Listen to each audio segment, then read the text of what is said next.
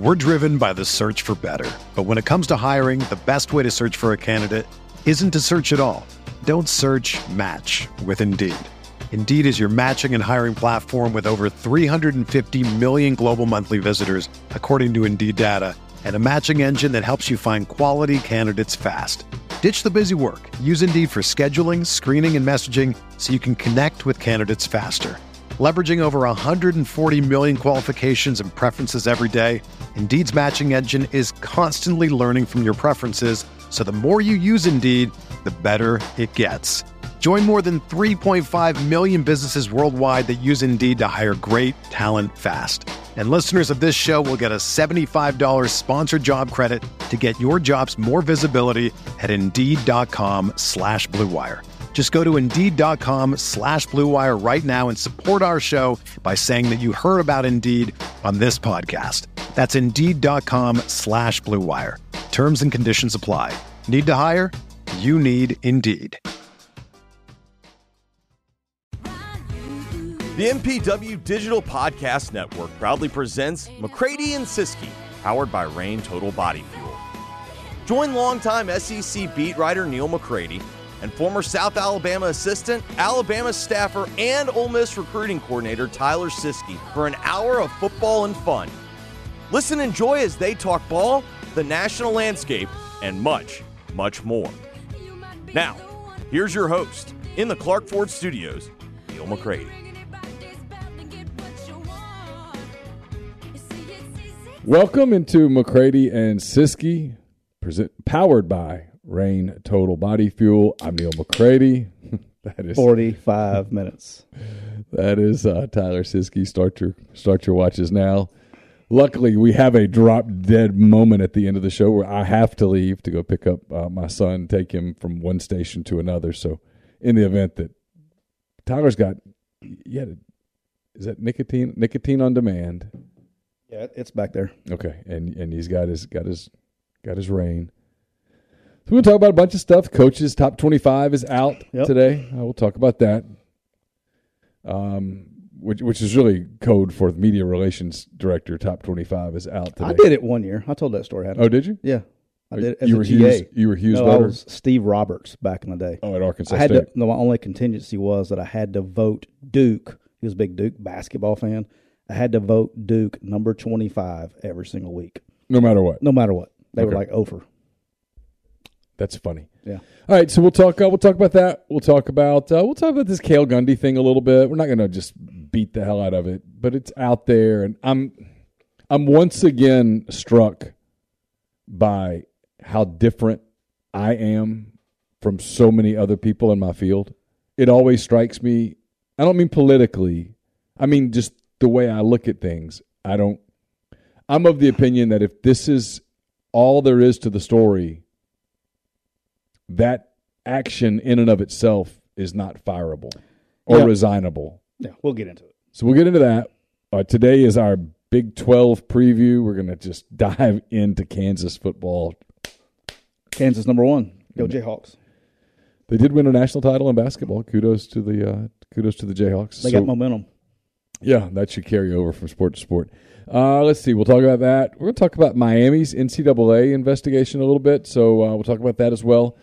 And then uh, God only knows what else we'll get to. Tyler's back from uh, his convention in uh, yeah. in Nashville, so we'll talk about that. Got a lot going on at, at Quick U, so rolling. Yeah, you, got, you got any announcements you can make? Are you waiting?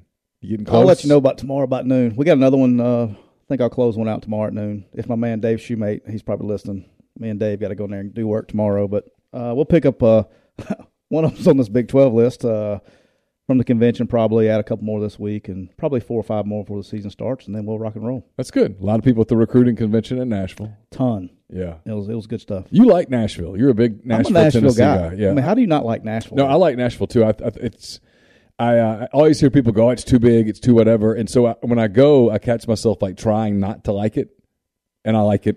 I, I, think I like it a little more every time I go. You know, I was working, so I had to get up and go. Yeah. Um, had an open bar tab one night that got, a, got a little, got a little kidney shot on that one. I heard, I heard the, I heard the bar tab. Yeah, um, had to do it for clients though, is part of the business. But how do you not like live music? You know, I'm a live music guy. Yeah. I don't care. I, I'll. I could get in trouble in Nashville. I could. My wife would not like us living in Nashville because I would Saturday afternoon go down and have a drink and uh, listen to some live music. I could dig that. Are you a country music guy? Or I are you am. just an I- any music guy? I'm an any music guy. Yeah. I like.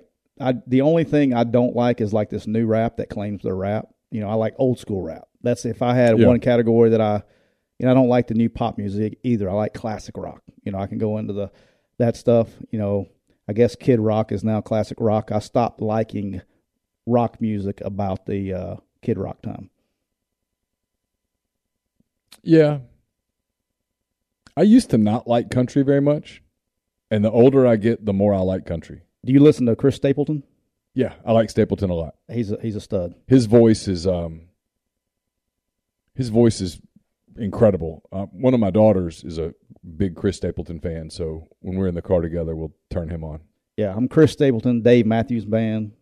You know, Yeah, Alabama to Tupac. I mean, I'm all over the uh, place. yeah, you are kind of all over the place. I was Lynyrd Skynyrd. No, I'm not a big Lynyrd Skynyrd guy, Uh, that's un-American. but I All was right, boys, it's been good. No, I'm just kidding. I was doing a uh, I was doing a as you well know I was doing a Peloton ride today, and it was a wrap, wrap Peloton. Okay. It was good. Alex Alex Toussaint was the instructor. He's he'll push you a little bit. I like that, even though you're still sort of on the honor system. You know what I mean? Because he doesn't know. I mean, you could be like sitting there eating a donut, and he would not know that you're sitting there eating a donut. Wouldn't it be great if they started calling people out, like they could see you? like, hey, let's go. Yeah. And they'll pick your They, up. well, they can see your metrics, but there's oh, so they can't. I got you. But there's so many of you in there that they they they'd have to pick on individual people. Oh, Tevin, I've done some. I've done some things we'll talk about here in a minute that would get me fired these days. Before we dive into that, I want to tell you this podcast is powered by Reign Total Body Fuel, 300 milligrams of natural caffeine, BCAAs, electrolytes, zero sugar. It's got what you need to push the limits, achieve your goals. Check them out on Instagram at Reign Body Fuel to learn more. All right, so I'm trying a new one again today. This is our Rainbow Sherbet. Is it sherbet? It's sherbet, right? Sherbert. What are you having? What, what- you're having? I'm going with white gummy bear. all right, I'm going repeat. I, I got a couple. This is in my rotation. White gummy bear was one of my favorites Yeah. from the first few weeks. You get to go back to your rotation start next week. okay. I'll tell you, we've we've had an impact on sales at the Oxford Kroger. There, it's a it's a Reign skeleton. I mean, it's like what happened? I don't know. It's Like- good. It's a good thing. Yeah. Uh, where was I? I was at the other day.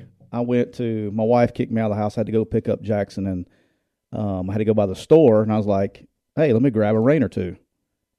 It's like crickets, man. It couldn't Yeah. find anything. Yeah, stuff pushed back into the back. I know I was moving stuff over, you know, but it is what it is. All right, we have a super chat. We got always recognize the super chats when All they happen. Uh, close this. Uh, Kyle Wilson says, "Reign, body fuel, and alcohol. What drinks would you recommend?" All right, let me go experience. Or have you tried it yet with alcohol? No, I'm not. All right, So, I mean, I'm gonna be honest. With you. I'm gonna be honest with you. several here. times. I'm not a lightweight as it pertains to drinking, as Right. you, as you know. I've heard. I'm probably more Rumor, I'm allegedly. Probably, probably, probably have built up more tolerance than I'd care to admit. But since I've been doing the fasting thing and I've kind of changed my body chemistry, beer doesn't phase me. I'm fine. I mean, like if I have like ten or eleven, I, but I can have three or four beers and I'm, I'm good. Okay. Wine doesn't phase me anymore. 'cause I guess because my body like is like, oh, we're drinking wine for the 347th day of the The year. grapes, healthy grapes. But I, I I love bourbon. But if I drink bourbon now, and I presume this. I, yeah, I presume vodka would be the same way. It's like straight into the bloodstream, boom, out. Really? Yeah, We need to take shots one day on the show live. it's it's nuts, man. I mean, I have to be really careful. Yeah, that'd be good. Uh, I'm going with I like the depends on the time of the year, but I'm a big uh, Kyle big melon mania with vodka. Okay, That's on point. Uh, the sour apple, which is hard to find. That's like finding a unicorn these days, but it's one of the first flavors picked. If you can get the sour apple uh, with the vodka, anything with vodka, I mean, you can't really mess it up, right? yeah, I would think vodka would be the the spirit that you would use with. That's literally Tito's and and uh, Melon Mania is where where I ride. That's, Okay, that's what I go with. I would recommend Cathead, but sure. Okay, fair. Cathead. I'm sorry. Did I get somebody in trouble there? No, we're good. Cathead. Great for you. yeah, sorry. All right. Uh, you- where do you want to start? You want to start with uh, you want to start with the top twenty-five? Yeah, let's do it. As I yank my phone out of the wall. Um, all right. Top twenty-five. I need to go to the text that I sent you. I think. It's fair. I actually have got tabs. I'm like, look, I know what I'm doing over here. Yeah, you are organized. I'll give you credit. All right, top 25. This is the uh, coaches poll. Came out today. Again, we're about three and a half weeks from the start of the season. I guess two and a half weeks from from uh, week zero. No surprise, Alabama's number one. No, Yep, imagine that. Ohio State two, no shock. uh, Georgia three. No shock. A little surprise for me here. I, I don't know why. Um, Clemson is four. Notre Dame five.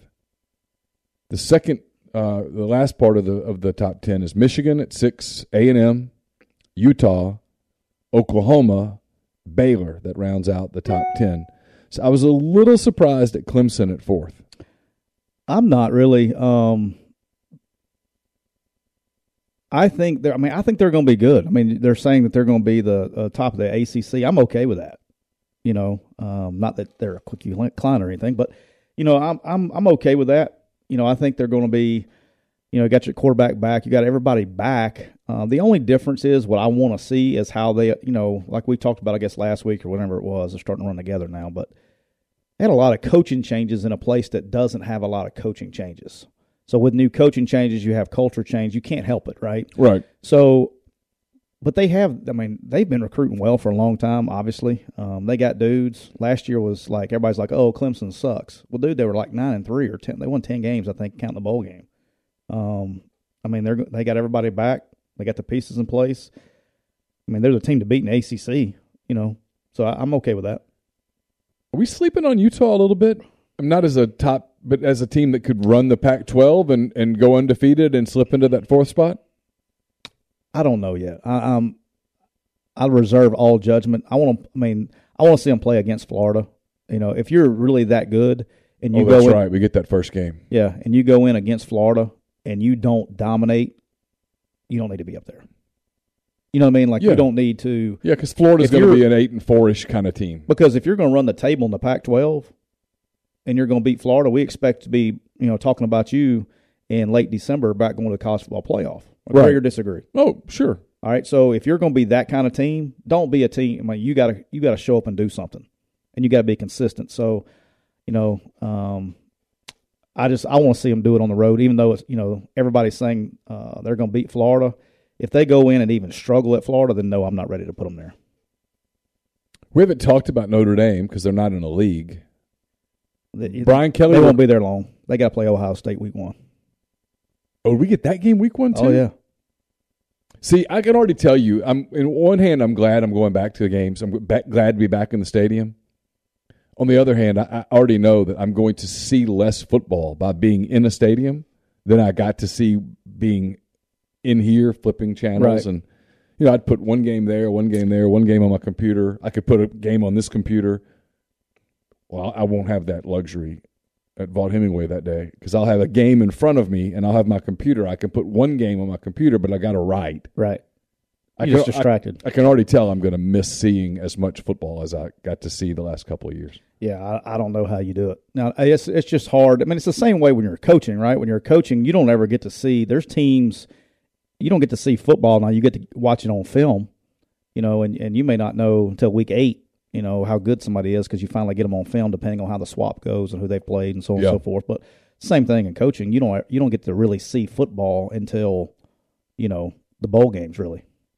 I mean, you're watching film, film, but you're not watching. You don't. You don't get any Big Ten, and you may catch a game or two depending on your schedule, like we talked about. yeah, because you wake up and you have meetings and yeah, you got to get to the stadium and you're not watching ball. yeah, you got to get your team ready and then you coach your team's game and then you have recruits in afterwards and stuff like that, or you're getting on a plane, a bus to get to a plane to get back, and yeah, you don't you don't see a lot of ball. The only the only time you get to watch college, the only time I've watched college game day uh, when I was coaching was when um, I was at Alabama, and Nick they would if they were in Tuscaloosa, uh, Nick would go do college game day, and so the staff meeting started right after that, and so you would sit there and watch it and be like, All right, he's done. Here we go. Shit, here we go. buckle, buckle up, boys. Here we go. and hoping he was going to be in a good mood when he showed up. I still think A and M's too high at seven. That's that, but that's just me. I got to get. By the way, I listened to the show. I guess I don't know what day it was last week. Your Oxford Exxon podcast. Chase Chase really hates Texas A and M, doesn't he? He does. I mean, like with a passion. yeah, he he he hates Texas A and M to the point that he cannot be objective about them. Is is there is there is it something I need to ask him? Is it rooted in something? No, I just think it's when he's gone there, he's been creeped out by the cult. Look, I mean, we've talked about it. We're all going to see shortly. But look, seven being too high for them. I just, I mean, that's the coaches poll, right? I mean, yeah, sure. and I have been high on them, correct? You you like A and M? In the coaching community, in the recruiting community, any community that you want to call it besides Sure. fandom, Okay. You're expecting those guys to be really good. Because I hate the narrative. I really do. I hate the narrative that just because of NIL they've been recruiting well. They have been recruiting well for a long since Jimbo arrived. Jimbo's a very good coach. People can say what they want. He's a very good recruiter. You can dive into whether he's fake or he's this or he's that. Like Jay Tate, who I do a show with, hates hates Jimbo. Um, I don't know why. I I've But always that's the- that's- I've always gotten along fine with Jimbo the times that I've been around him. That's So the one. I listened to the greatest pod in the South driving to Nashville. He hates him. He just like doesn't really like the guy. He hates him. And He's a really good dude, by the way. don't- well, you know, it's funny because when our Jay and I both broke into the Auburn beat at the same time, Yep. literally the same like month, and um, Jimbo was on that staff. He was the quarterbacks coach when the season began, and then when Terry Bowden I was there. That's right. I to always- see it up close I and always, I always forget that when Terry Bowden left, Jimbo was kind of uh, Bill Oliver promoted him to interim offensive coordinator, and Jimbo was always really good with his time with me, and I was a a pretty young pup as a reporter, and b it was my first year at Auburn, and I was like, this place is crazy, and so anything that you was picked like, a hell of a year. Oh, I know. Believe me. Anything that was like sort of um, felt stable, I, I sort of like cling, clung to a little bit because I could get information and I could write. And I've said this before. Bill Oliver, for some reason, liked me. He's the greatest human being on the planet. I love Awesome. I love Bill Oliver. Um, and then uh, Jimbo was always really good to me. You know, if I was inquisitive about something that was going on with the offense, that was back in the day where you could go back into the coaches' offices and be like, "Hey, you got two minutes?" And he would always, not always, but pretty typically give me a couple of minutes. And if I was like, "Hey, I saw where you were trying to do this. What was this?" He would give that stuff to me, and I'm trying to because I'm trying to impress my my bosses. Like, Yeah. hey, because my boss did not want the guy that became my boss did not want to hire me Why? because he wanted to go get. I was doing news at the time. He wanted to go get somebody covering sports, and I get it. And so he was really reluctant to to give me the job, and I, I knew I was trying to impress the whole time, and so I was always just digging for stuff. But anyway, Jimbo was good to me, and then later when I was in Mobile, and Jimbo was working at LSU with uh, with Saban, he was he was pretty good to me there too. With like you know some of Those were the hardcore Saban years. He softened up since, but those were the hard, hardcore years. you know, the Jamarcus Russell was from Mobile, and Yep. I was doing a lot of stuff about Jamarcus's recruiting, and Jimbo was obviously a big part of that. And anyway, Jay hates him. I don't. I don't have the issue with him that, that Jay does. All right, here's eleven through twenty. By the way, I think Michigan's up way too high. Okay. I think they're living a little bit off of last year. All right. Oklahoma State's 11, followed by Oregon, NC State, Michigan State, Southern Cal at 15. Pitt is at 16. The uh, Miami high. Miami Hurricanes are 17. Too low. Texas is 18. Ooh, Wake Forest is 19. shouldn't be in there. Wisconsin is 20. Uh, Kentucky is 21. Too low. Cincinnati is 22. The team that Cincinnati opens the season against, That'll work- Arkansas, is work itself. 23. That's going to work itself out It is. quick. Uh, Ole Miss at 24. Houston at 25. Other teams receiving votes. I won't go through the whole list. I'm just looking for some highlights. Uh, Iowa's Iowa would be 26. Tennessee would be 28. LSU would be 30. Auburn would be 31. Uh, two, three, four. Is that how you count it? Yeah, Mississippi State would be 36, Florida would be 37, and then after that, South Carolina gets a few votes. Um, I'm that's it. surprised South Carolina didn't get any more votes than that. Yeah, South Carolina would be roughly 40. Wow, they'll be up there. You are high on them. I'll give you. I, I give you credit. You don't back down. I, I don't.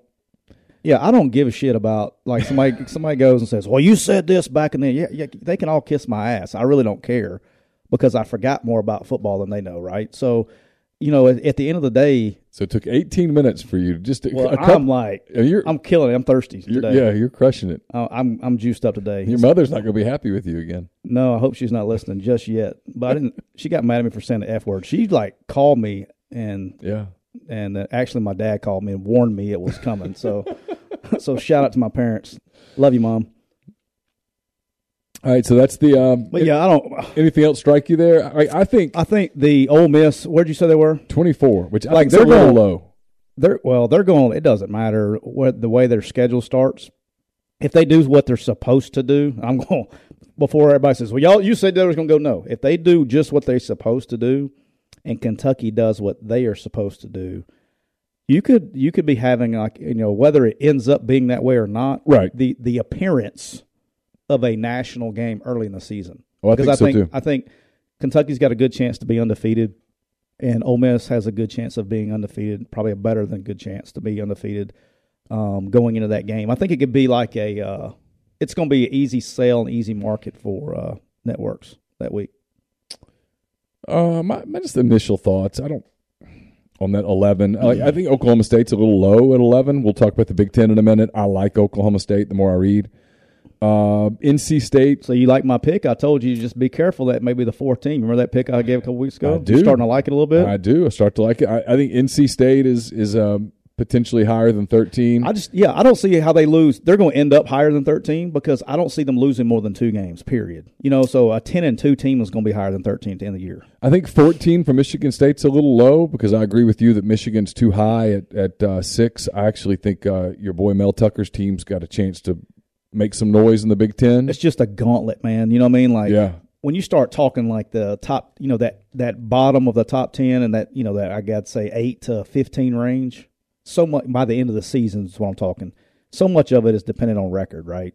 So if you're Sure. if Michigan State's in there and they're they may be the 10th best team, but they're having to play Ohio State. I mean, they're just Well, that's back the back SEC back thing back too, back. right? Is that that's why when people go, Houston's not better than I'm like, no, they're not. But Houston might go 11 and one, guys, and and you know 11 and one Houston is going to be ranked higher than a four loss Michigan State. Well, look, last year, what did they go? And Grind probably was at the game, but they were really good last year. Houston was. Yeah. They play, you know, Cincinnati to basically try to end their season.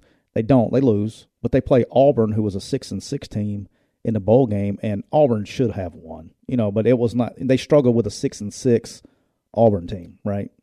I don't think Auburn really wanted to be there. Yeah, day. a lot of the bowl games, which we'll get to betting wise when it comes, it's all about who wants to be there. Uh, Texas at 18 is really interesting. Very. I, that, that's. Uh, I We'll don't get to them. Yeah, we'll talk about it in a minute. Um, I think they're a little low on Kentucky. I'm higher on Kentucky than most. Um, I think Cincinnati is they're they're resting on last year's laurels a little bit here. Uh, I think Arkansas should be ranked a little higher. I think Ole Miss should be ranked a little higher, and I'm fine with Houston at 25, whatever. Yeah, I mean Cincinnati's going to do. I mean their record's going to be fine by the end of the year. Whether they lose to, you know, they have two games that I would say, you know, they need to be ready for. Obviously Arkansas, and they they play Indiana again, um, and then the rest of that league, I think they're going to be fine. You know, they got to play. Uh, I don't know if they play uh, Memphis in the regular season or not, but playing Houston, Houston's going to be good. I mean, I will say the disrespect towards Iowa is a turnoff. It's Yeah. just me. I mean, are they? Did they even get votes? Yeah, the 26th. Okay. They, they I mean, they should Well, be the- second or sixth, the not peeps, 26th. the peeps, and I mean, if they do what they're supposed to do, they'll be in there. I mean, they if they win that division, they're going to be in the top twenty. Oh yeah, that's They'll why be- the polls don't matter polls don't matter. at all. No, and nobody really gives a shit. To be honest with you, and so, except for fans. Yeah, fans take disrespect from it. I don't even I don't even think coaches use them as motivation anymore. Like the, I wish people. You know how everybody says, "Oh, it's bulletin board material and all that stuff." I've literally in twenty years never said, "Hey, you know what this guy said about you?" they're disrespecting you saying that you're number 22. I've never nobody's ever used that that staff that I've been a part of. Um, now, if you go and beat a uh, number one team, you can use it in recruiting. We beat the number one team, but Sure. but that's about the extent of it. All right, so you were in Nashville last week. I was. The two day personnel and recruiting symposium It was at the Omni Hotel in Nashville. I'm sure the bartenders hate, hated to see you leave. They did for sure. There were more than 300 college. I'm, I'm reading. I'm gonna give credit where credit's due. This is Steve Wiltfong of 24 7 Sports. Are y'all boys? I don't know him. I don't know that we've ever met. Um, I respect his work. Yeah. Yeah. Um, 300 college football staffers were together. And uh, they did sort of a, a panel, not a panel, but they sort of polled a lot of people. And this is interesting. And one of the things they asked, these were all recruiting guys. And so they asked them about these photo shoots, which I have to tell you, I despise them. All right. Okay. 78% were in favor of only allowing them for official visits. And the other 22% have never done a photo shoot, probably. 20% liked the current rule of allowing them for unofficial and official visits, and 2% said to get rid of them completely. All right, here here's the deal, and just so everybody knows, it's not as simple as oh look at that kid, he went and took a picture, right? The amount of organization and time that it takes for you to set one of those things up, I'm talking, it's insane. And Clay Carter, he works with me now, but you know, Clay, I got so sick and tired of it. Now this is before we went all, you know, dogs and Lamborghinis, right? This is back when there were there were, rules that you could only do them in the locker room, things like that at that point, which was feels like 10 years ago, it was like two or three years ago, right? I had to have a staffer that that was his job. I had to pay someone that their job was to get this out of my hair. I don't want to deal with it. I don't want to see it or nothing. Well, now you're having to get the equipment people involved. And that's not their gig. But you know, if you lose, which if you want to watch a, hi- any high school football game and you see some recruit with your gloves on, okay, that's a violation. And it used to be a big violation. Now we don't give a shit about anything, right?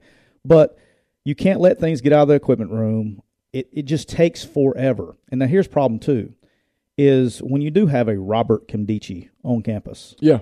Okay, now I got to do a photo shoot for the other 75 people in his posse.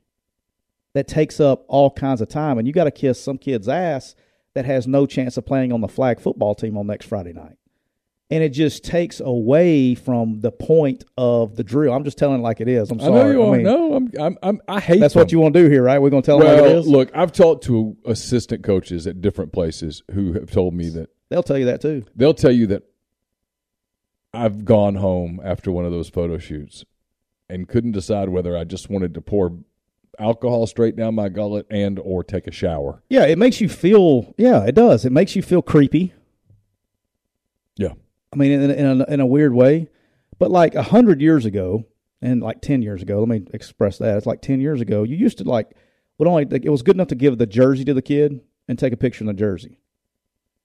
In the course of like five years, we went from jerseys to spinning tables and and and just Well, and it's, it's, it's insane. so so are you on the get rid of them completely or No, official visits? I'm cool with official visits, Right. but here's the here's the thing: it's like in our system. Okay, this is how silly it's gotten.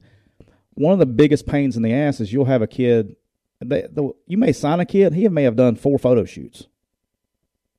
May have done four by the time he signs. Mhm. And so, I mean, how many how many is enough? And but it's to the point that I'm almost embarrassed to say this. Inside Quick U, we actually have a section that has their jersey, their glove size, their shoe size, their helmet size, and everything else for the on campus to be able to keep track of that, so you don't have to keep asking over and over again. You know uh, what So that when the kid shows up, you've when it got shows up again, you've already ready. got everything ready to go. Like we had to put that inside of our system. That's where we're at. That's So if a kid came for a visit though and, and said, "I don't want to do a photo shoot," would you immediately go, "We're not, we're not getting him"? Or would I would you? immediately sign the kid and then dance at his wedding. I mean, I, those are the kinds of kids you want. But a lot of times it's not even the kids. That, sometimes the kids don't want to do it. Sometimes it's mom and dad and all that stuff. But I'm cool on official visit. That's what it's for. But the problem is, is you get, you know, kids have gotten too good these days. It's like they're too good for you. So they'll come to a camp and instead of working out and you coaching the kid and seeing if it's a fit, they'll just visit and want to do a photo shoot. Well, I'm out there trying to evaluate players, and I got to send four of my people that's helping me evaluate players. I got to spend my resources go do a photo shoot with this guy while camp's going on, And the whole point with the recruiting staff is, is they're just spread too thin. Right.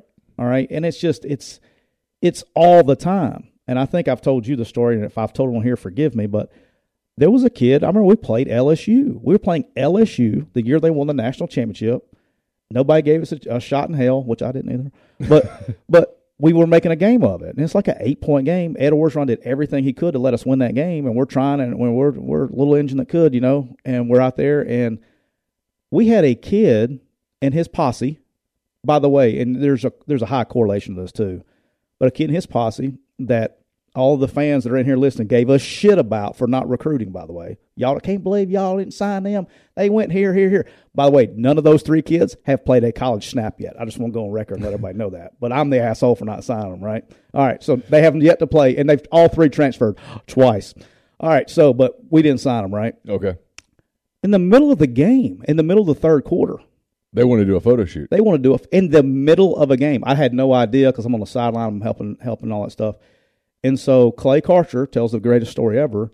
Is he was like, we were getting our ass kicked, and I'm inside doing a photo shoot in the middle of the game, and I come back out. I'm like, what, what, what, what the hell just happened? And we're you know in the game, and like he missed the whole comeback, probably the best 17 minute stretch we had in Oxford, Mississippi. he he misses it because he's in there doing a photo shoot with the kids. They take their photos and they leave in the middle of the third quarter. They left.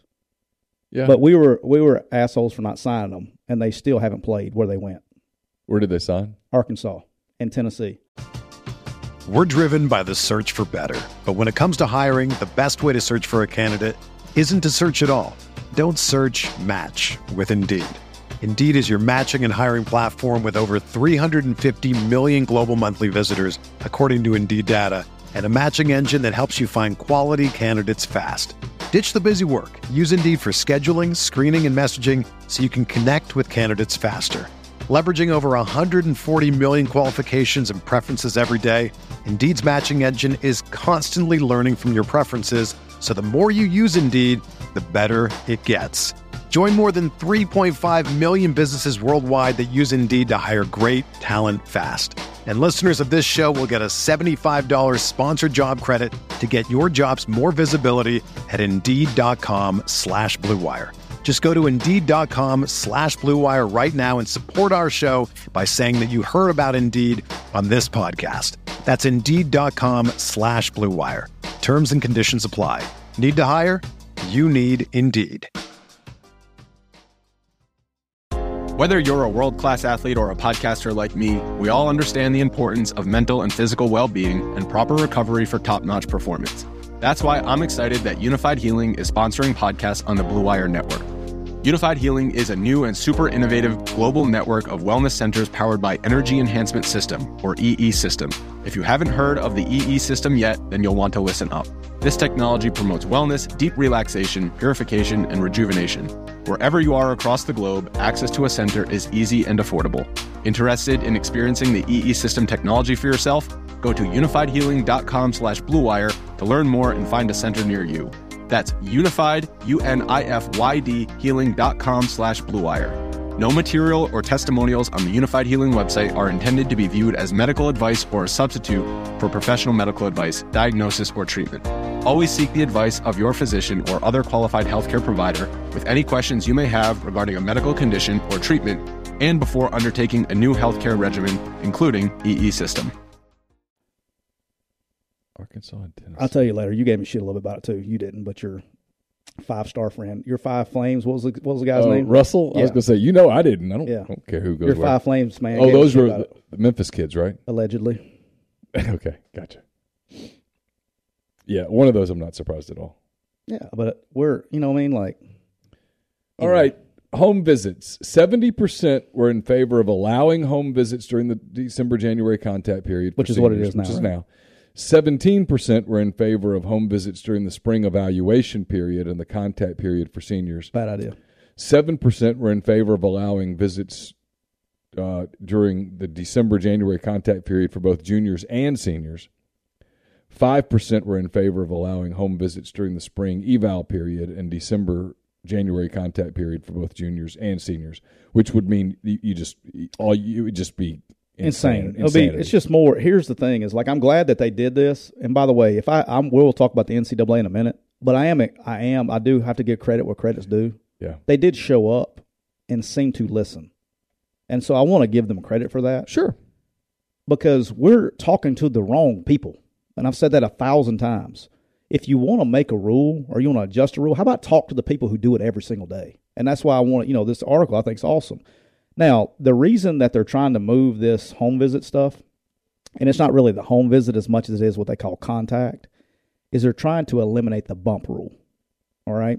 So whether you're any any Power Five school, and really to be honest with you, most of Group of Five schools are done with recruiting in, in December.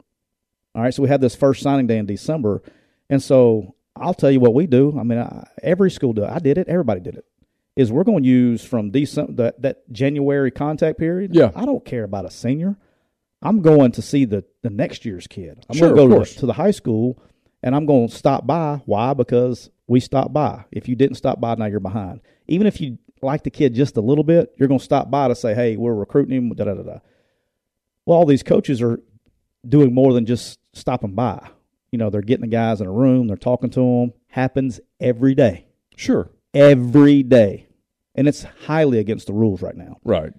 It's very hard to enforce because what kid is going to turn in a coach that he's trying to get recruited by? Same thing with school, all that stuff. Nobody's turning in anybody.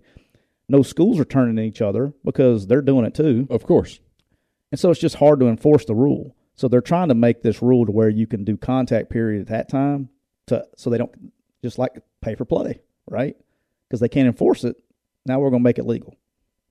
All right, I find this one interesting because you talked about this. I don't. I'm like you. I lose track of weeks and times, but you mentioned this was coming. Seventeen percent were in favor of the current rule, which is coaches are only allowed. The only coaches allowed to go out on the road recruiting are the coaches. Fifty-six percent uh, were in favor of designating an assigned number of staffers, essentially, that can go on the road along with coaches during eval and contact period. 27% were in favor of allowing an assigned number of personnel staff to go off campus in the fall eval period only. This is where I think we're headed into this deal where you have a group of coaches that coach and a group of coaches that recruit. I think for sure you're heading this way, whether you like it or not, because coaches are getting burnt out. They are. Yeah, big time. Big time. I got another call yesterday by somebody that I was shocked. But they're and they're not old but I know this is a shocker to many people, but college assistant coaches are getting paid pretty well now. Yeah. And it's to the point to where that you how much is enough?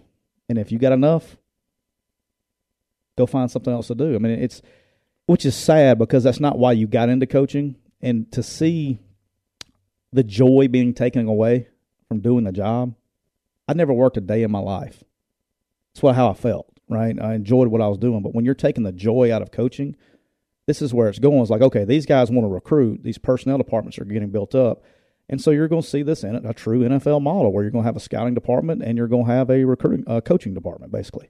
And they're going to go just like pros. They're going to go over the top. They'll work the kids out and do those things. But you're going to see a very similar involvement with college coaches like the NFL coaches have with their staff. All right, this is one I think is interesting because a lot of people love to talk about the transfer portal, and, and the transfer portal is a huge part of college football now. But every coach I know or know of, they all feel like, hey man, we've got to put a calendar on this. I mean, we've we've got to put some guidelines on it. It's it's it's insane. The recruiting people agreed. Twenty one percent were in favor of keeping the May first deadline, which is the current rule. 77% were in favor of the new proposal of two deadlines, uh, basically two periods one from the final Sunday in November until the uh, early signing date in mid December, and then having another transfer portal window from April the 15th to May the 1st. And I'm in total agreement, but probably not why you think. Okay. If I'm a coach or I work on a staff, the number one reason well, let's, let's start backwards. The number two reason is is it takes some of the pressure of the crazy recruiting and stuff going on, right? Right. But the number one reason is is I have time to respond and address the tampering going on with my players. Yeah. So you're going to know before that deadline if your kids are getting tampered with through the process, instead of a kid getting tampered with and gone, and you never even have a chance to address it, or if you want the kid to make a counter proposal, all right, you have time to to get your kids and capture them where you don't lose them, and so you know when that time's coming, and so it almost gives you a window, and, and this is really dumb, and I apologize, but you're going to see a lot of this if you don't. It gives you an opportunity to coach your kids hard, and then recapture them. Yeah. Okay, you Sure. can't, and I'm sure you've been to camp. I know this week or uh, last week or whatever. Yeah, several practices. Uh huh. If you go the way things are right now, if you go the first time a kid, and you're going to have these 18 year old kids, 19 year old kids, and they're getting yelled at and getting coached hard, and it could be on the field or off the field, but the first sign of adversity, these kids hit the easy button. I'm going to the portal. Mm-hmm. Well, now you get a chance to coach them hard, and then okay, and then they either respond or they don't, but you have time to capture and and mend that relationship if you need to. Yeah. And give and kids need to be coached hard. They don't need to be so soft. It drives me nuts. And I mean that's a constant battle with coaches right now is they can't coach the kids hard. They're having to coach them with, "Hey, please don't do that. Screw that." I mean, you got to get after somebody's ass from time to time. And when they do things that are wrong, you have to correct them. And they're not teenage girls. They're, you know, they're they're you got to go deal with them. You can't. I mean, you got to be a man. You know, a man to man conversation, and those aren't always pleasant. Uh, 53% of the people polled were in favor of the two signing days. Uh, 23% were in favor of adding a summer signing day. No, no, no, God, no. You're voting against that one. Um, yes. oh, my God, no. And then 25% were in favor of eliminating signing days and allowing seniors to sign at any time, Yeah. So I'm for just for the record. I'm for two signing days. the way it is now. Yeah. Yeah. Um, I'm actually for one, going back to the way it used to be, but I'm okay with it. I can I see the value. Um, thought I would never get along on board with it, but I'm okay with it now. After going through it a couple years, my man Rich Rod actually convinced me or had me leaning one time because he was uh, many years ago was a part of the component of whenever the kids are ready to sign, Yeah. ready to sign because he's like, hey, you know, if you don't want to deal with all this pressure of recruiting and things like that, if you know where you want to go, go ahead and go. Um, I get that part. I just think that the the clock would be nuts. I mean, you'd be recruiting, you know, class of twenty twenty six kids trying to get a commitment. All right, here's one that I'm for. Um, I hate, I hate with with a passion. The whole verbal offer thing. We do this. Here, Yeah. Here's, here's what's coming. Hold on, let me finish. Here's what's coming. I this this part that I can't stand. We get all these letters from rivals people because remember I used to have to text you yeah, yeah. Is and this be real? like, "Hey, is this dude real? Did y'all offer him?" What was the guy? go ahead. And you'd come back. Most of the time, it was yeah. Every once in a while, I'd be like, no, I hadn't heard of him. Not that one. And so I'd have to send something to the people at Rivals that went, all right, hey, you know how the Ole Miss staff, they can't talk to me about a kid, yet you're asking me to talk to them about a kid. I talked to them about a kid. They don't know who this kid is. He doesn't have an offer. So you need to pull that off. At which point, some seven on seven coach or on rare occasion, high school coach would say, no, they offered him. And I'd have to circle back and go, Are you sure you didn't offer? And you'd be like, Well, yeah, I'm the one running it. I know we didn't offer that kid. And I'm like, Okay, I know. And I'd go back, no, he doesn't have an offer. Take his offer down. The kids and then and then we had to do the thing on September the first every year, August first every year, where the kids go, See, I have an today I have an official offer. All right. So in other words, you are admitting that August the 1st of your senior year is the first day that the offer actually has any meaning.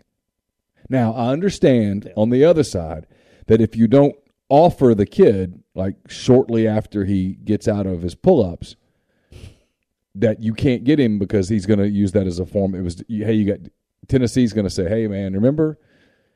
You know, I know you you think you like Florida, but they didn't offer you until you're midway through your junior year. We offered you when you were 12. Yeah. All right, so I'm glad you brought that up. It's a that's we'll give some insight here for the fans and let them know kind of how some of these problems arise and maybe you Hold know that thought. Here's here's 75% are are fine with uh, or, I'm sorry, 25% are fine with unlimited verbal offers to any age group. 75% believe it's out of control and some sort of change needs to take place. Floor Yeah. is yours. I think the fa- the key part of that is some sort of change needs to take place. Like, how are you gonna? How do you prove that? If you're, let's say they put the rule in, Okay. can't prove it.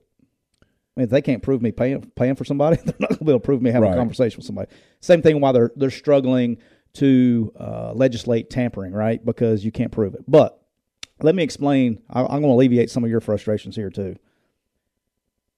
So you know when you get, I think it happens every class, and you've been doing this a long time. You know how there's a kid always like in state, or there's a kid that you're like, as a class of 27 guy, you're like this guy. They put the first rankings out, and this guy's like Johnny Five Star, and all the fans are on our ass because we're not recruiting the guy.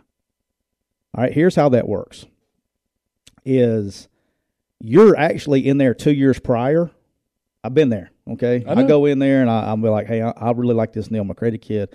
I'm going. We're recruiting him, recruiting him, recruiting him. I'm like, I'm in a battle, man. It's me and everybody else. And I'm I'm right here. I'm locked in on Neil. Things college coaches never said for five hundred dollars.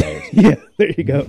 and so all of a sudden, here comes his. Hey, coach, I want you to meet his. And you're out in like I'm in Lancaster, Texas, or whatever, Sure. uh, way away from home. And all of a sudden they go, "Hey, coach, this is his best friend, little Johnny. He's going to be a really good player. He's in ninth grade. Hey, little Johnny, I'm going to offer you too." All of a sudden, little Johnny goes and goes home and tells all of it and goes on Twitter, blessed to receive an offer from whoever. And so now little Johnny gets a Ole Miss offer. Well, guess what Mississippi State's going to do the next day? Oh shit, they're going to make a response offer. All right, we need to offer this guy too. All right, and then so all of a sudden, little Johnny, who can't play dead in a western, has eight has eight big time offers. And now Johnny Johnny Rivals guy looks at it and goes, "Oh my gosh, what am I missing? Four star." And then those kids can't play. It's amazing. Can I tell you a funny story on here? Sure. You want to hear one? Yeah, it's I your was show rem- too. yeah, my show too.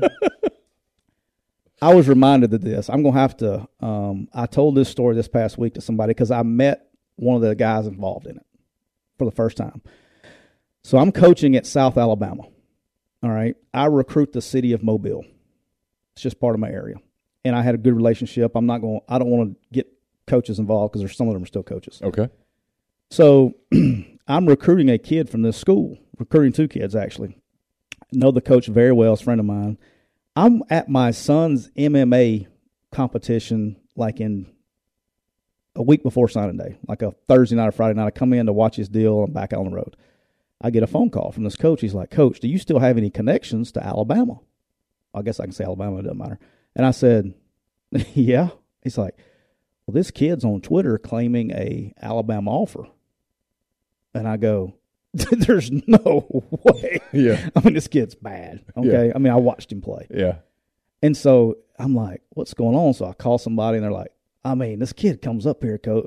He said, Coach, this kid come up here and just said wants to walk on or something. And I, we said, Yeah, we got walk on tryouts in January if you want to come. That was the extent of the conversation. All right. So he says, I got an offer from Alabama. All right. There's another SEC school. Okay. I will not, I will remain nameless. All right.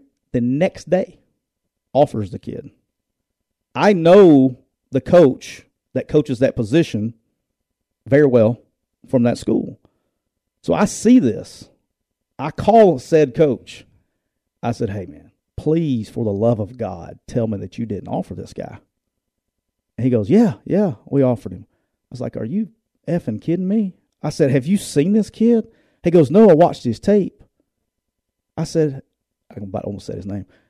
He's like 5'7", 205 and runs like a five flat. He can't play. And he's like, Have you seen his tape? I said, Yeah, that's all JV film. So he took his JV film because they were using like the same uniforms Yeah. and puts it as his like highlight film. I'm like, That's not, that's JV. That's not even varsity. Because he was like, He's playing against a good competition. I said, It's JV because he was looking the uniforms. And, um, and so I was like, You need to get out of it. I said, I love, I said, You will get fired. If you sign this kid, you're going to get fired. I remind you, signing day is like next week. He literally got on the plane, flew down the next day, and, and pulled it back because the kid was saying he was big, he's not, all that stuff. Kid you not, the kid does a video. Okay, the kid does a video like one of these three minute videos. Yeah. you know, with some you know hugging his grandma. You know, got the music in the background, working hard. And he's like, "We'll use Ole Miss for shits and giggles since we got some Ole Miss people on here." He goes, "Final three: Alabama, Ole Miss, Toledo. Go Rockets. And I'm like, I'm like, what do we? But you see what I'm saying? Yeah, like, sure. So these offers and, and things that go on are so outlandish, and that the fans think that sometimes you're you may throw out an offer to get in on the guy you really want. I guess I think you could legislate it by doing this. Verbal offers aren't allowed until, and I realize they're going to happen anyway. Okay, I get it, but it takes away the onus of reporting them. And if we don't report them, it takes away for at least some of the kids. It takes away some of the incentive to do all the hey, I got another offer, bless, et cetera. But don't you think that that's out of the barn though? I mean, can you get it back? I think you can pull some of it back. That's what I'm trying to say. I, I I'm with the 75 percent that go. You got to do something because I think it's insane. Like like Like I think the Like, August first is a joke. there are people in rivals that that get frustrated at me because an analyst will write a story. Um, Ole Miss offers 2027 wide receiver, and they'll write a story, and I'm like, I'm not running that. Why not? Because the kid's in middle school. I'm not running it. What's a good story? He's going to be a really good player. He's 13. Yeah. He's he hasn't walked into he he literally hasn't walked into a high school yet as a student. Stop. Not doing it. But because he's got offers offers in quotes, Yeah. we're writing those stories and I, I get it. I just I, I- I just wish sometimes it's not look it's No, it's I- a first world problem here. Don't get Yeah. me wrong. It, it's I just do silly. think it, it is silly, and it's been, but I just don't think there's any way you can legislate it. And if you say, okay, you're going to legislate it, I'm just going to be honest with you. I'm not checking up. If it No. if it helps me recruit another kid, I mean, good luck proving that shit. I mean, I'm going. I'm going. I mean, look, I, I'm I'm pretty good at what I do about dancing in the gray area. So Speaking of, last question that I found to be interesting. There's some other stuff here. It's, again, it's it's on two four seven Sports, which I didn't know existed before today. But, that's the uh, website. Is that is that what it is? I'm just I- kidding. I, I don't know. Never heard, I'd never heard of it before today. Um, the last question that's interesting: comfort level with the alleged cheating going on in college football recruiting currently. Ninety-two percent said it's the wild, wild west. Four percent said only a small, uh, fair amount is going on, and four percent said they're completely comfortable. So A and M weighs in with the four percent. kidding. I'm They kidding. It's a joke. It's They a were joke. there. They were there. They were there. I mean, You've been saying it's wild, wild west for a while. I mean- Obviously, here we are. Yeah, I mean, what are we doing? I mean, I mean, I will say this. Uh, I told you this earlier today. I was surprised that the amount of teams that are probably getting it figured out and doing it the right way.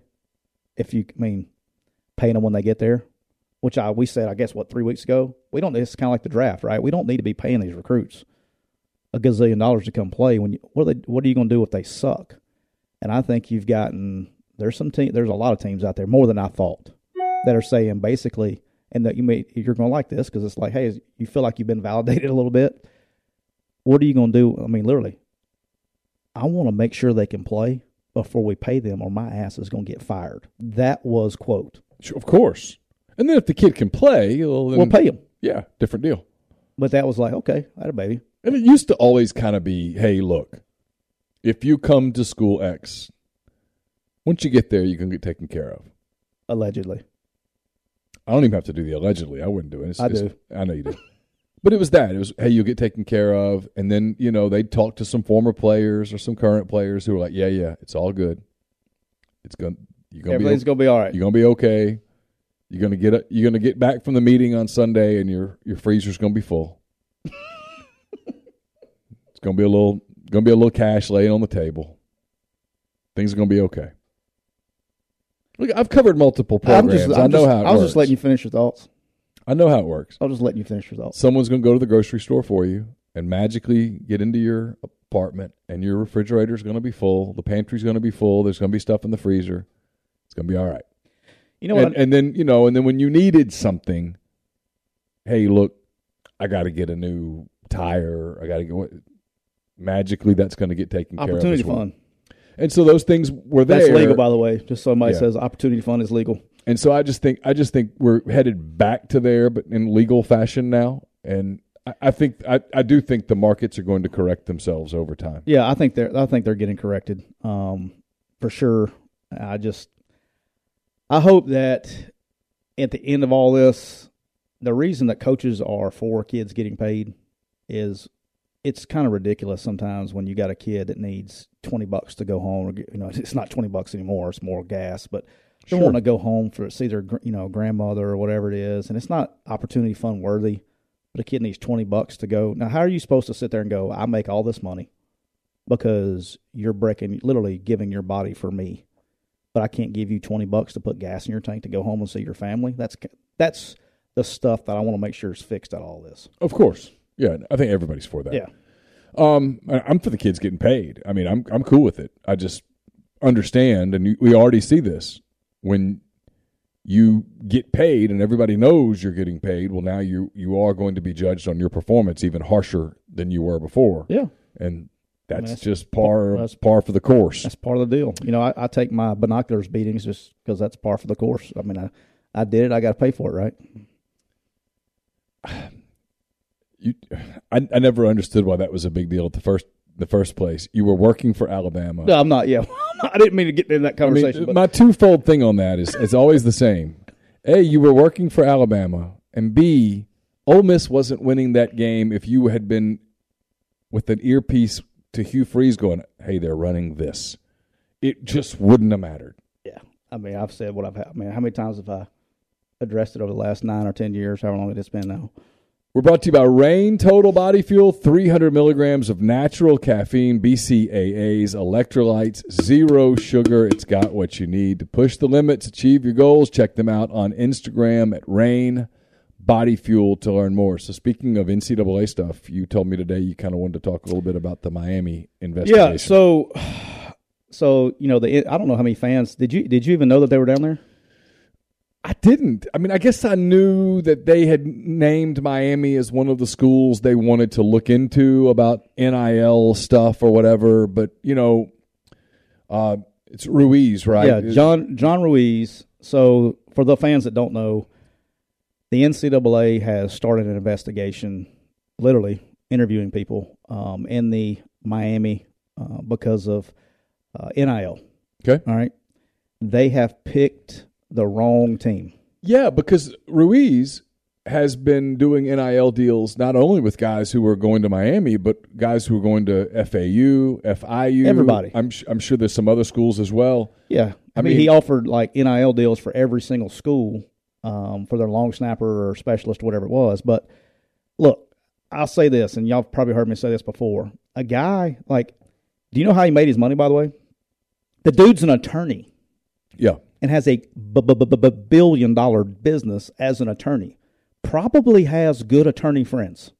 I would imagine. Besides being a phenomenal attorney himself, obviously, he's probably got good friends. Probably so. Would you bet that? I would bet that, yes. All right, so I would bet he's probably fairly sharp. But here's the thing: it kind of irritates me a little bit. Is we go back. This happened. This happened like in a town called Oxford about circa about ten years ago. Yes. All right, when you challenge the NCAA, when you challenge them, Yes. they come back at you. They're They- going. They're they're all right, mother. I'm going to come. I almost said an ugly word. My mom. You almost I did. thought about it. I saw my mom. All right, so here you Mrs. go. Siskey was about to really just yeah, she don't. Yeah, she's not going to be in a good mood. All right, but they're, if you challenge the NCAA Yeah. publicly, yeah. guess what they're going to do? All right, we're going to come in there. Wrong. They picked the wrong one. Like this dude is buttoned up, and he's not doing anything wrong. He's literally taking the rules that you made, and he's using them to his advantage. He's applying them to what he's doing. period. Yeah. And now he's being he's letting them know what he's doing. You know, he's out there in public. You know, and they're like, "Oh, we don't like that. That's not what the rule's intended for." Well, guess what? That's what the rule is. And the second thing, and this goes back to I don't know how many fans saw this, but you know, Tommy Tuberville and uh, Joe Manchin are doing the NIL legislation. Yeah. The reason that everybody wants that stuff done is because every state has its own rules, and so everybody's playing by different rules regardless of what you think NCAA, the state of Florida says this. And he's going by the book of what he can and can't do. He has nothing to hide. as per the state of Florida. As per right. the state of Florida, he's doing exactly what he Right. can do. That's what So- I've heard as well. I've yeah. heard that he's not broken anything resembling a rule slash law. But the whole point of this investigation was okay. If you're going, if you're going to kind of flaunt it, then we're going to come, and that's how it feels. You know what I mean? Like, why are we going after the guy because he's doing? Why? Because they're doing a good job. Because the you know we I've heard you've probably heard this before because the new guy on the on the street now there's not a blue blood it's a new, new somebody's back on the block now participating we're going to try to shut you down Yep. yeah, because they're excited of what they're doing. I mean, look, you got Mario Cristobal down there.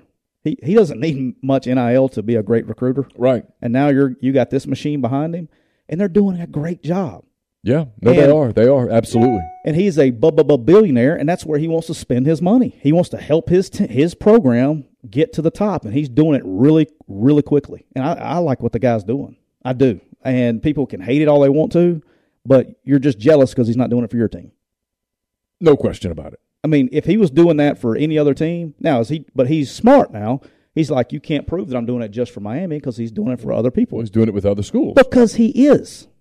He's really doing that. Uh, I know. And I remember like the Florida people got upset because um, he went he offered a deal to their long snapper whoever it was. Now he, he's smart by doing long snappers. You know, the, he can probably get them for for a little cheaper. But I don't care, man. I mean, like, what's what's wrong with the guy helping them out? You know what I mean? Like, I don't get it, man. I don't I don't know why everybody's up in a tizzy about it. My guess is that the NCAA thought that this was going to be easy prey, and and so when they What's got the name? What do you say? I want to be a hand raised guy in the back of the room. Like, Yeah. not a good idea. Yeah, yeah. Like, there's, I mean, it's like going to picking a fight with Conor McGregor. You're going to lose. yeah, well, because in the past when they've like as you well know with Hugh Freeze, Allegedly, they viewed Hugh Freeze as easy prey because in many ways he was.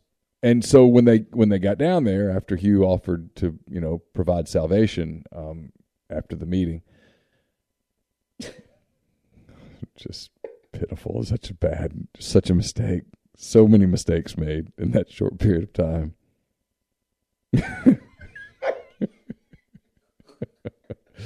Go ahead. You know, it's, it's fascinating to me that in a 10 minute conversation, you could threaten to kick somebody's ass and then also offer to steer them towards eternal salvation in one day.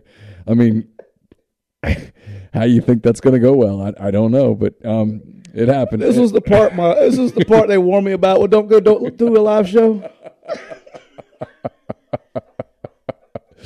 oh, shit. Okay. Have you accepted Jesus as your Lord and Savior? Um, um, where were you going with that exactly? Well, I, I just think they've always been able to go find easy targets, and they probably thought Ruiz would be one, and they got down there and discovered that no, he's not, and that's why, it, in, in in my opinion, that's the reason that it's gone away as a story. You you hear nothing. Of, you asked me, did I know there was an investigation? It's like not really, because they're not they're not going to get anywhere with it. All right. So There's yeah, no soft underbelly there. and he's the dude is a lawyer, a billion was worth a billion dollars. Yeah, Like, you think he just got lucky and got, a couple cases? I mean, he knows what he's doing, and when he writes up contracts, yeah. The contracts are ironclad. I mean, super ironclad. Of I know, course. I know someone who has dealt with him business wise. Yeah, Says it's the most ironclad contract that's ever existed. yeah. It, you're good, and he he's doing it the right way, and he's following the rules that you set aside. You know what I mean? Yeah. I don't even want to look. Brendan, Brendan's not in the chat. Is he? No, Okay. no, no, it's not. All right, so I was just waiting. Uh, I did not send him the link this this week because I was like, okay. Um, but look, the guy the guy is sharp. What he's doing, I like what he's doing. And Mario is a phenomenal recruiter, and you got phenomenal evaluators down there. Yeah. It's not if, it's when. Yeah. You know, they're on a very similar trajectory that Texas is on. All right, but in the ACC, like they're going to be the dominant program in that league. And if it's not, it may be this year because they have a quarterback, and that's the most important. You think piece. they'll be the dominant program in that in that league ahead of Clemson? They the- could. It could be. I'm not saying. I'm not. Yeah. Don't. I don't need. Last thing I need is this guy said that Miami's going to be the dominant team. You know, matchups. Yeah, no, but I, I'm I'm less interested in the word team than I am program. When people say program, I'm like, huh, it's pretty interesting because that's what people say about Texas Yeah. and Texas A&M is they say, look, if if NIL stays the way it is, If NIL stays the way it is, they It's- will be the most dominant program in the ACC. yes. Oh, it's okay. just a matter of right. time. Okay, that's what I was going to say. is Yeah. people say Not that saying about, this year. That's what people say about A and M in Texas. Is like it's, and I'm not talking about SEC. I'm just people who follow the sport, who are in the sport, say if if the rules stay the way they are today, it's it's inevitable that Texas and Texas A and M are powerhouses in the SEC because they'll just have more players. Yeah, and then for people who don't understand what we're talking about, like when it comes to that, is if I was a um, an MMA coach and I went to coach MMA today, which I like my UFC, and I had Conor McGregor was my my guy. Mm-hmm. Well, if I take Conor McGregor down to Oxford Intermediate School and tell him to any, I don't have to coach him at all. He'll kick everybody's ass, right? I, I'd hope so. I mean, But- I hope he takes it easy. Yeah, on but you know what I'm saying? Like yeah, that's sure. the difference when Yeah, you got that when you got those kind of players. When you're that good, the coaching It doesn't takes matter. a back it, it doesn't bit. matter how well you coach Toledo. When Toledo goes to play Alabama, they're not winning. You can have the best plan in the world. I mean, you can have a plan that is just that that isn't amazing. Even where like Saban will look at the plan and go, "That is genius." My God. Yeah, sometimes You're not you winning. get. Yeah, sometimes when you're on the other side, you know, at Alabama, I got to be on the other side of some of those. Sometimes you get worried, like you'll go play a Tennessee Chattanooga or, or a Colorado State or somebody, and they will expose you schematically, expose you, and you get really concerned. because you know that now somebody who has somebody that players has players is going to try it too. is going to try it too, and you got to go fix it. Like sometimes you, it's scary, but you thank them at the same time because they've exposed a weakness that Yeah. you can go fix because somebody with good players. You got to go fix ass. something. It's one of the reasons I think guys like Saban like to play those games sometimes. Yeah, he played. You know, he's he's gotten to where he's like, uh, you know, he likes to play those big games early. Um, which I there's an interesting philosophy back behind that because he always said he wanted to motivate. He had to have something to motivate the players in off season. And if you're playing, you know, Little Sister Mary of the Poor week one, there's no motivation. But if you're playing a USC, a Miami, I know they play Texas. I don't think it's week one this year, but I know they play Texas early. Um, things like week two or three. Um, but there's a, there's a point to those games. All right. Speaking of Texas, speaking of Oklahoma, let's touch let's touch Cale Gundy before we do Big Twelve. Okay. Look, it's possible there's more to the story. Uh, for those who have missed it, Cale Gundy, the longtime Oklahoma assistant coach, the brother of Oklahoma State coach Mike Gundy, resigned late last night from his post at OU. Um, his story, one that frankly has not been disputed yet anywhere. Yeah. His story is that they were in a meeting on report date last Thursday. He was kind of on a player about not paying attention, not taking notes. They were going over some stuff. The player couldn't answer something where, hey, if you were just taking notes and following along, you'd be able to answer this. It's pretty basic, elementary installation stuff on the first day. And he took up the player's iPad, I believe, is the device that they were using, and he read out loud or put on the put on the projector in the room or whatever whatever the what the player had written which apparently were lyrics to a song the lyrics included um, two words that we can't use that we don't want to use that we teach our children never to use. And um, he said those words out loud. And or that word i should say out loud. And two days later after an investigation he resigned. I would assume resigned after being asked to resign is my guess. Yeah, I don't know, and I want to say this too. I, I probably could have made some phone calls, but I thought it was a little too soon. I, I, I'm not. i'm looking to see venables must have released something you go keep going Yeah. Um. I don't know, man. I, you know, the guy's been coaching there what since '99. So what's that? 23 years, maybe. i think 23 is the right number he was with stoops forever Yeah, 98, 99. The guy's been there forever. Uh, that's Mike Gundy's younger brother, if I'm not mistaken. Correct. correct Yeah, so I, I my wife always used to tell me I'm going to get fired for some of the shit I did in position meetings. You're in a different environment. I, I want to make sure people understand that. It's like you become almost you're almost like their dad when you're in there. And sometimes those lines can get blurred from time to time. Look, I did some things that I'm not proud of um, that I probably would have got my ass fired for these days. Um, the one that everybody wants me to tell all the time is the one that's funny to everybody else is I had this thing where I wanted my receivers to police themselves. Okay, I I wanted I didn't want to have to get on a kid. I wanted the older guys to to deal with the younger guys. So I had this one knucklehead one time that couldn't get right. I mean, he was he had failed a drug test, brought him back, failed another drug test, brought him back, um, late for class, stuff like that. So I had a three strike policy. So I do I do three strikes. I'll deal you I'll deal with you the first time. All right. We'll have a discussion. And I suggest you get it fixed. I mean, it's a good one. It's not like, hey buddy, can you do this for me? It ain't one of those discussions. It's a very frank conversation where we have to have a serious eye to eye door shut conversation where we we know we with uh, where each other stands. Got it. All right. Strike two, I'm gonna run the shit out of you. I'm going I mean, run the shit out of you. And that's not just running, it's up downs. I got gruesome gashers, I got a whole tool of kit and caboodles uh, toolbox that we can do. Okay, strike three is when I get the other players involved. So this guy, which I don't, I, I haven't had really strike three. Uh, it was the last time I had a strike three. I'll tell you that because everybody else knew the story. So at 5 a.m., Usually, strike one takes care of it, right? 99% of the time. Yeah. And um, It's just an awakening that hey, you're in a different level here. Let's go. Yeah.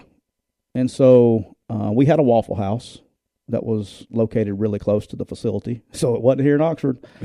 um, so it was really close to facility.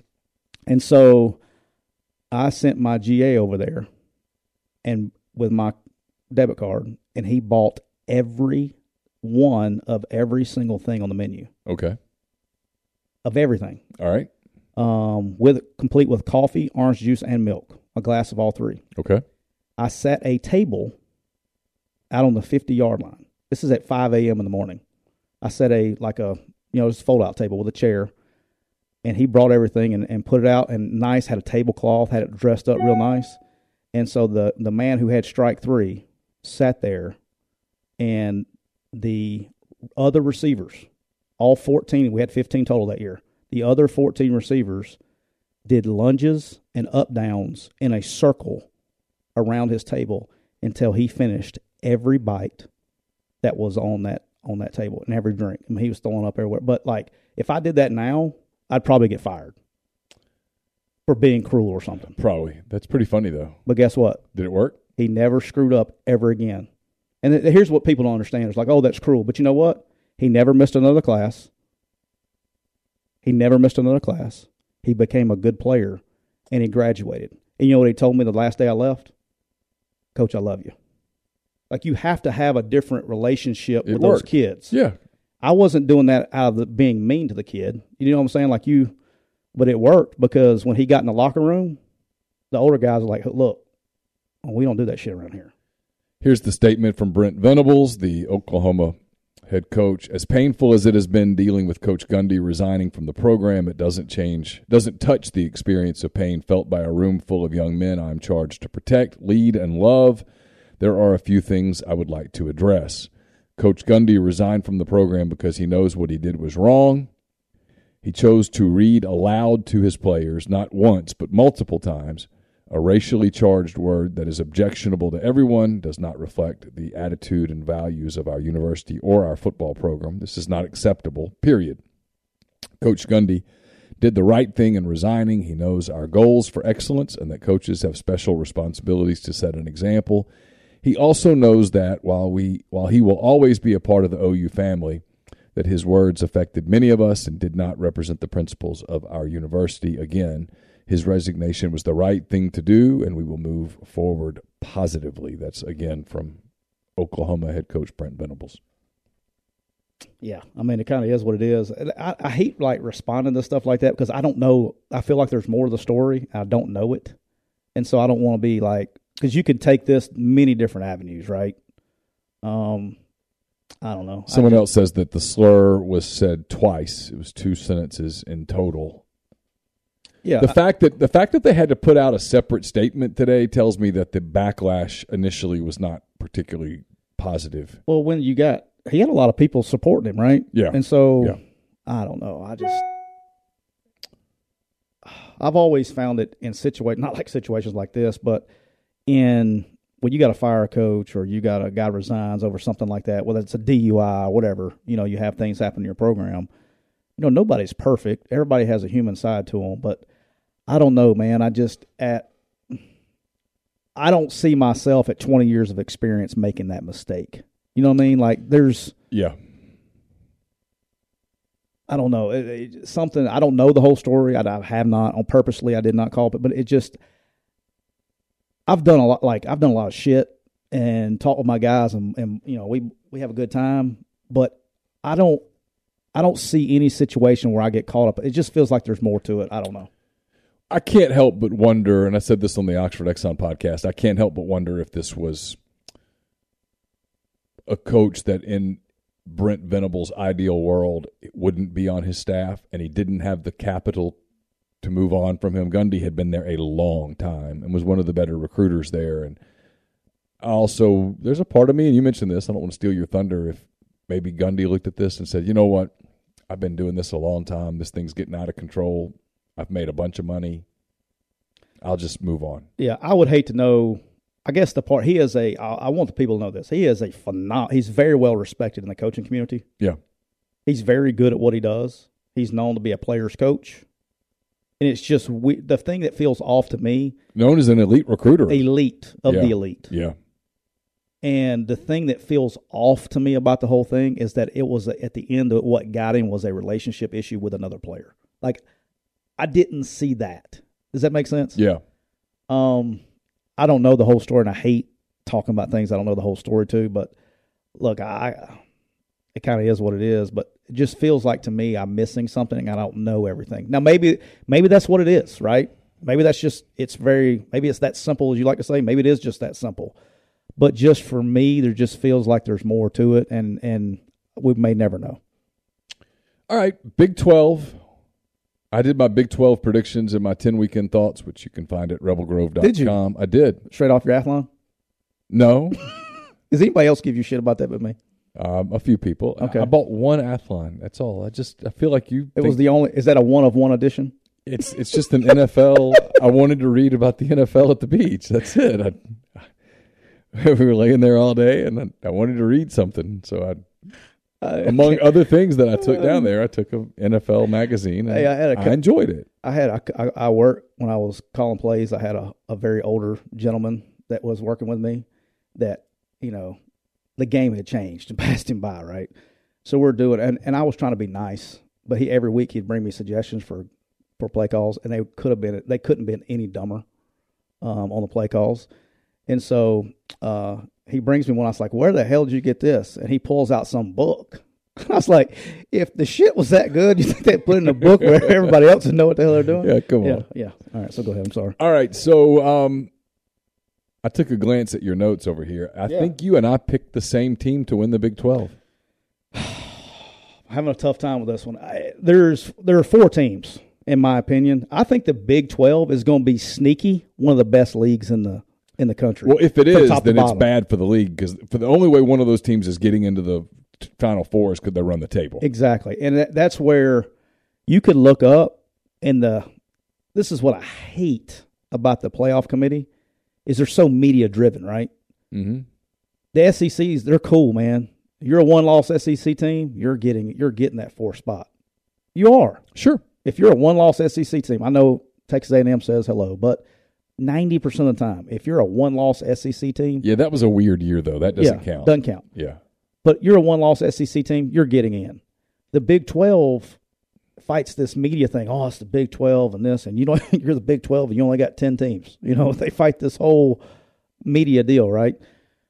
But there are four teams that are every bit as good as the SEC teams. I mean, like Oklahoma State, Oklahoma State, Oklahoma, Oklahoma, Baylor, Baylor, and possibly Texas. Texas. Okay. I'm putting Texas in there. Like any of those Texas is. I'm, I'm a little Missouri when it comes to Texas. You're going to have to show me. I, I, I'm going to have cool. to see. Hey, I'm fair. Now I will tell I'm you cool. this: enough people are saying that that I'm like, okay, well, it's probably going to happen, but I still I need to see it first.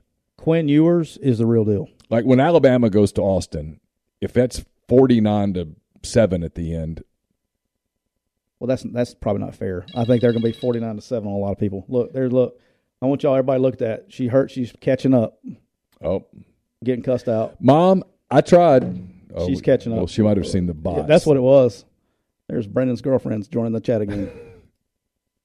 um, but the uh, but at the end of the day, Texas, I, I think Texas is going to be the real deal. I really do. I don't and but Baylor's good. Oklahoma State's good. Um, Oklahoma's good. Um, I just I, I really the top half of that is is to me I you could flip a coin. Yeah, and, and the middle of the Big 12's not terrible. Um, Iowa State's a really solid program. Quickie Clint. Um, Kansas State has some good players and will, won't be a pushover. Um, I'm ex- let me tell you who I'm excited about seeing. What Okay. who I want to see is West Virginia. I was getting ready to talk about West Virginia. They got JT Daniels as their is their quarterback. Neal does a really good job. His um, his program is always good. Have you ever covered him? I have not covered him. I have um, I've only met him once, but I know some people who know him well. Wasn't he? At, was he at Troy when you were at Auburn, covering Auburn? No, Okay. but I know some people who know him well who just speak so highly of him. Look, Neal Brown is who we're talking about. Neal Brown's the head coach of West Virginia. They have the right people in place.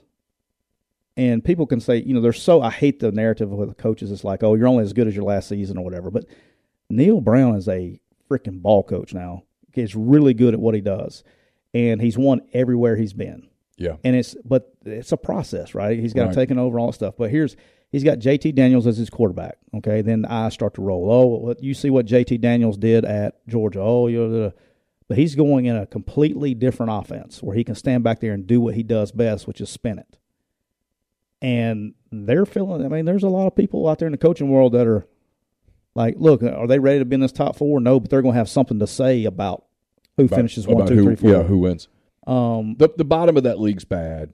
Kansas is bad. Texas Tech is is is not good this year. TCU's taking big big leaps backwards. I will say this: I, I even though I wrote them down there, I think Kansas, and it's all relative, right? It's like Sure. Vanderbilt; it's all course, relative. I think course. Kansas, I think they have the right guy in place with Leipold. I think they are doing things the correct way, and they are evaluating their ass off, and I want to give them props for that. The problem is, is where I have a tough time. I want fans to understand this is what I see doesn't come into fruition until two and three years down the road. Right, right. It's not like Well, when I say Kansas is bad, I mean this this team is not going to be good. I, I'm not talking about the program. I mean, look, you. I'm a big believer in this. I think more than a lot of people. Just because your program has historically been good, doesn't mean in today's environment that it's always going to be good. Any more than if your program has historically been bad, it doesn't mean that it can't be good. Like Rutgers is an example. Rutgers is typically not very good. I think they're on the rise. Yeah, Schiano's doing a great job. Like and when I say, and again, it's all relative. I'm not sitting here and saying Kansas is going to go win the Big 12, but you know, I- I wish the fans could understand that is you don't see the fruition until later on, right? Right. Like I think you're, you you wrote something about it because I read your ten thoughts the other day, like Cedric Johnson. Yeah, Okay, Cedric Johnson was not recruited to be a great player in 2020. Cedric Johnson was recruited to be a great player in 2022. Like you, you, you have to build to those. Does that make sense? It does. No, he's he's a great example of um, having a contact, evaluating, putting character on the on the on the sheet of paper when you evaluate, looking at him and going, you know what, we think he's going to get bigger. We think we can put quality weight on him. I saw you say he's weighing 275. He's he says he's two seventy right oh now. Oh, shit! Yeah, I didn't see that. Just to be honest. he came at about two thirty. Yeah, he was. Uh, I remember when you brought him in. 225 on his visit. Yeah, he was he was he was lean, but Great family, by the way. yeah, I mean, just you knew his brother, yeah, signed his brother at South Alabama. and so you know, I mean, there was there was an evaluation that that happened there. Yeah, I got lucky. I cheated on that one. I got. I mean, let refresh that. I knew the his brother had the same growth spurt kind of deal. Yeah. I was. I'd already seen it. The DNA work. So sure. I had a little Well, that's part of that's Yeah. part of recruiting. I had a little inside track on that. Yeah, one. no, that was that was a really strong. Kane Kane. Kane Wommack got really pissed at me because he thought he had one because Kane had been through it with me and he was in Indiana. He he called and cussed me out. He thought we wasn't gonna go on him and then he was like, "You, you know." But Yeah, I love my man Kane, which won't be at South Alabama very long. I don't think. yeah. We might even talk. We might do some Sun Belt next week. I like Dude, this. Sun, look, Sunbelt's fun. man. Sunbelt's sneaky fun to follow. Like everybody talks about the MAC. To me, the Sun Belt's more fun than the MAC. if you're a pure football junkie, if you're a really a true football junkie, and you want to see sch- uh, schematics, dude, that's what to watch because Yeah. the best coaches, and the thing about it is they're getting better. Like the the they're getting the with the portal and all that stuff, and the way things are going, there, and they're able to recruit better players. Like Sunbelt's sneaky good. and huh? they have some pretty passionate fan bases too. So it, it, they're smaller fan bases, so you don't think about it. But man, some of those games, like some of those games, can get intense. the sip, sip red card says Tyler, you want to make a bet on Texas three years from now? You don't want to make that bet. They they got they have too big of a pay, payroll, Yeah, I'd, I'd side with you before I did sip red Yeah. there, based on what I and hear. they have legit, legit, super legit coaches. That's what, to me, what separates them is I think of all the Yankees, they have the best coaching staff. it's going to be interesting. Got my man Bo Davis there. So what's our schedule? Are we doing another one of these this week, or are we staying weekly? I mean, I'm in town, man. You tell me. We can do one later in the week if you All want to. All right. All right, we'll come back. I don't know if it'll be Thursday. It might be Friday. I don't know. I don't want to commit to that just yet, but we'll we'll, we'll do a second one uh, this week, and uh, we'll talk. Uh, I tell you what, we'll talk Pac-12 They have a league supposedly, still. allegedly. Alleged. Look at you. We'll talk Pac-12 and we'll talk Sun Belt. all right. We'll talk. We'll talk those leagues. We'll maybe start mentioning some. Uh, might start mentioning some uh, NFL a little bit, and I'll, I'll give you. We'll we'll talk because people like to talk about preseason camp. Yeah. getting into the first big scrimmage weekend of preseason camp. We'll get into the. We'll. I'll ask you: Is the first scrimmage the one? So think about this. You can think Oh, about I it for the next show. Is the first scrimmage the one that you put the most weight on, or is it the one that you use as a teaching tool to get the the because the meat of camp, the dog days of camp are coming, right? Yeah, that's first scrimmage that's coming Saturday, right? Yeah, For most, for most for most programs. So you, you when, you, when camp first starts, everybody's like full of piss and vinegar. Let's, let's go, let's go. Everybody's like, yeah, let's do it. And then you get after that first scrimmage, guys are beat up, and you look up and the season's still three weeks away. I mean, you're still a week and a half to two weeks away from hey, we're getting into game week. yeah, we'll talk about it. But So the, we'll talk about that. Yeah, we'll talk like, about how do you weigh the first scrimmage? Yep. Uh, again, this has been brought to you, powered by our friends at Reign Total Body Fuel, 300 milligrams of natural caffeine, BCAAs, electrolytes, zero sugar. It's got what you need to push the limits, achieve your goals. Check them out on Instagram at Reign Body Fuel to learn more. Reach out to them on social media. Tell them that you appreciate them making this show possible. So we'll be back uh, later in the week, into the week, for uh, Tyler. I'm Neil. Take care.